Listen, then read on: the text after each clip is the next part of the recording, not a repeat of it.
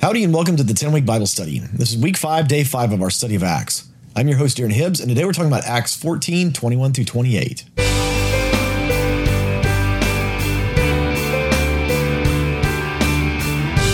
Well, welcome back to the 10 week Bible study. Again, I'm your host, Darren Hibbs. Would you join me as we pray before we start today? Lord, would you open our eyes and our ears to hear what your word has to say to us? God, speak to us and fill our hearts with the knowledge of you today. In Jesus' name we pray. Amen. With that, let's jump into God's Word. I'll be reading today from the NIV. This is Acts 14, starting in verse 21. They preached the gospel in that city and won a large number of disciples. Then they returned to Lystra, Iconium, and Antioch. They're speaking about Derbe, is where we are. They had gone from Lystra, Derbe, and, and they were in Iconium. And so they're, they're Paul got stoned, remember? And so now they're backtracking and they're going to all these places where they've been attacked, including Antioch. This is crazy to me. Again, I said yesterday that I, I mean, Paul has just got guts. He's just, there's no fear in this man. He doesn't care what's coming his way in light of the gospel. And I think you can be greatly emboldened when the Lord has given you the kind of clarity that he's given Paul. From the day of his conversion, right, the Holy Spirit Jesus appears to him and blinds him, and he goes to he goes to Ananias, and the Lord tells Ananias, "You've got to tell him what he's going to suffer for my name." Right, day one, Paul knows it's going to be tough. Sometimes, when things are going to be tough, it's the grace of the Lord that He tells us in advance, right? Because when we know that it's Him, we can go through almost anything. We, we can go through almost anything when we know it's Him. We don't know if, if it's Him, we get lost in confusion and disarray and, and disenfranchisement, disenchantment.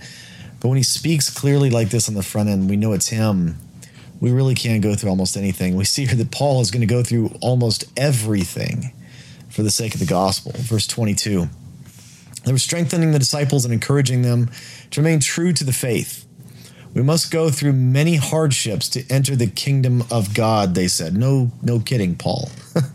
Paul knows a thing or two about that already. I mean, he's he's uh, he's not a young man anymore, but he's not old. He's he's in that middle zone, and he's already begun to suffer some things. So he knows a little bit what, about what he's talking about. And this is something that we need to take to heart today is that there are hardships to enter the kingdom of God. Now, this is in some ways proverbial. And what I mean by that is it's not always true, it's not a promise that we're going to go through hardships for the kingdom of God. There's many people that the history of mankind that have not endured hardships like Paul's talking about, right? So this is kind of proverbial in nature is and, and a proverb again is something that's mostly true most of the time not everyone goes through hardships for the kingdom of God. Just because you don't go through hardships doesn't mean you're not a Christian. Now, sometimes if you're avoiding hardships that everyone else that's a Christian is going through, then uh, maybe you need to stop and ask yourself am I really following the Lord here? Am I following my own comfort? Am I following something else? But just because you don't go through hardships doesn't mean you're not a Christian.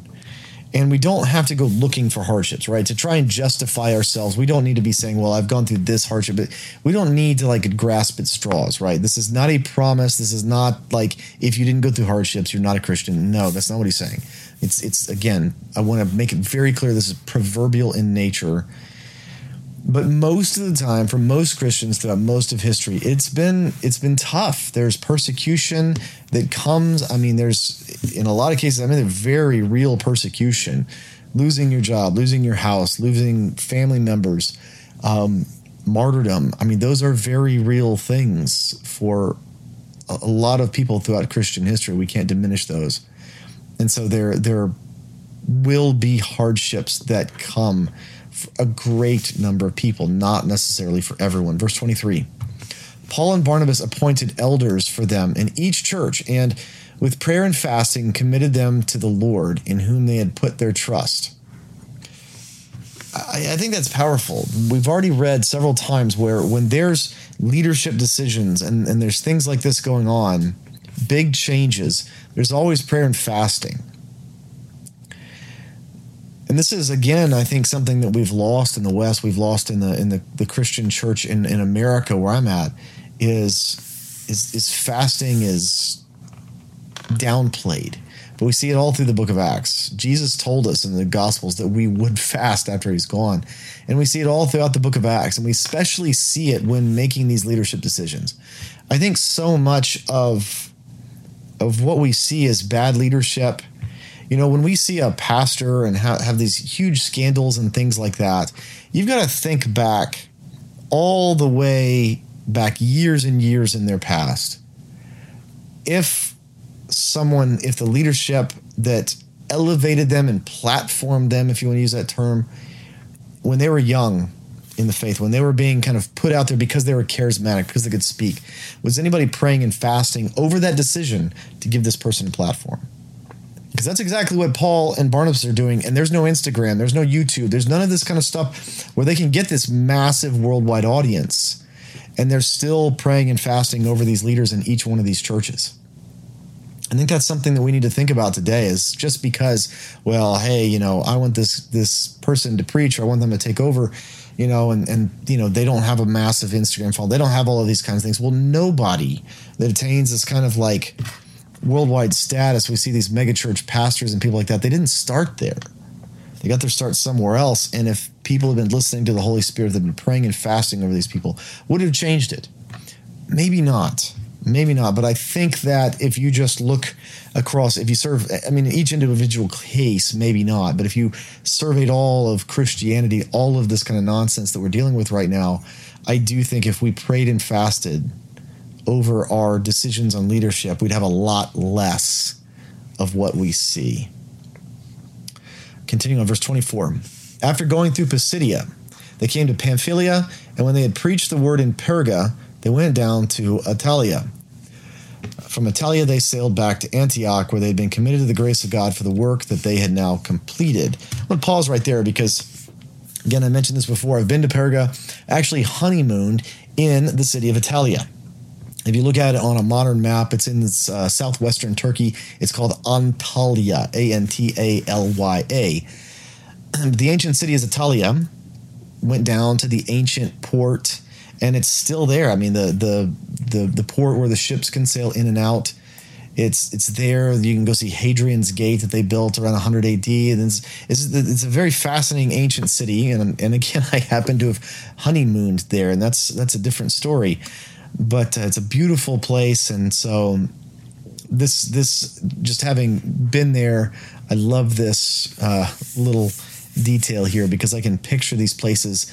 And uh, as as kind of a, a, trained engineer, architect type person myself, um, I when I when I go there and I see the ruins that are there now, I can imagine what they looked like in their splendor when Paul and Barnabas were seeing them and what these cities looked like in in their time. And I'm sure they were amazing and beautiful. And you know, it's, it's probably um, tough you know, they're not exactly jet setting here, right? They're getting on boats, small boats are getting tossed by the waves, but there's still probably something exciting that they're traveling around preaching the gospel. They're seeing signs and wonders and miracles. They're seeing people getting saved. This is an exciting moment. And so they're kind of finished this first journey. Remember, they've they've gone to um, Cyprus, then they've come into what we now call Turkey, and they've gone around kind of the south central part of Turkey. They've suffered. They've seen the hand of the Lord in power. They've seen people come to know the Lord, and now they're on their way back to um, Antioch, Syrian Antioch, to tell everyone about what's happened. Remember, I said that there are multiple Antiochs, and here we see there's Pisidian Antioch, and and they're going back to um, the Antioch that it never says which Antioch it is, but most people call it Syrian Antioch. And what this was was when Alexander the Great was conquering the known world. Um, my goodness, I believe it's his father was Antiochus the second or something like that.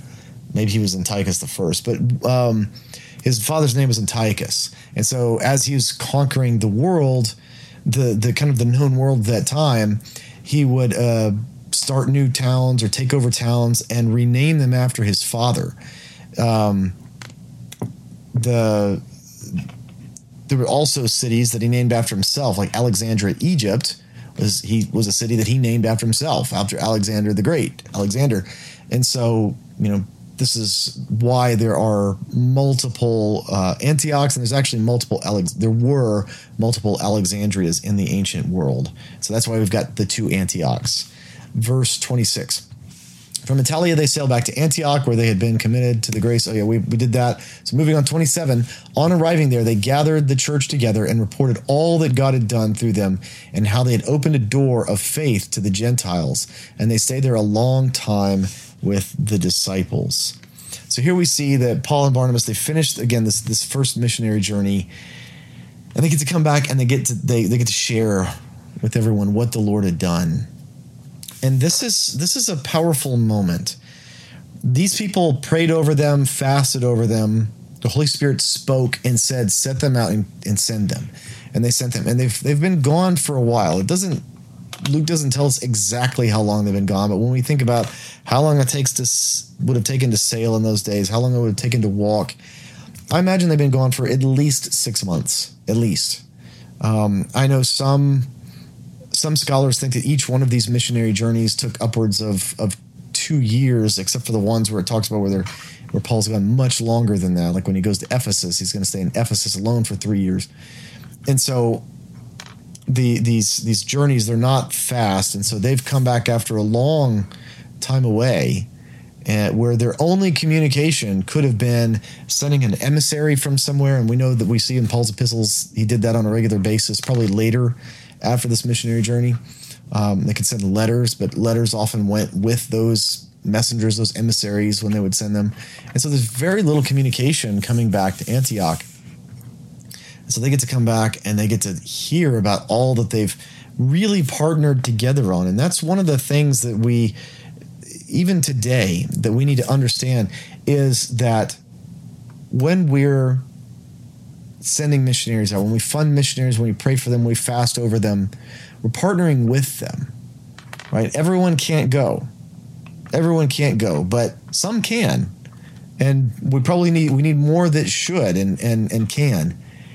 But those that stay, we pray over them. We we we support them financially. We do those things and then we partner with them. And when we hear these stories, it's like I got to be a small part in that and it's powerful. It can be life changing. I know. I know people. I have a, a dear friend where when we went on a mission trip many years ago, and when we we're going on the mission trip, his parents were not super into the idea of him having to raise money amongst their church friends. And so this friend was like, I don't think I'm gonna be able to raise money. And I was like, no, no, no, we are going to do this. We're you're going, we're gonna, I don't care if you don't raise the money, the Lord will provide and he wasn't really able to raise hardly any money. But the rest of our team, we raised just enough for him to go as well. We we were able to raise extra, and he went. The Lord provided for him. And this friend of mine is still a missionary to this day, uh, where we went.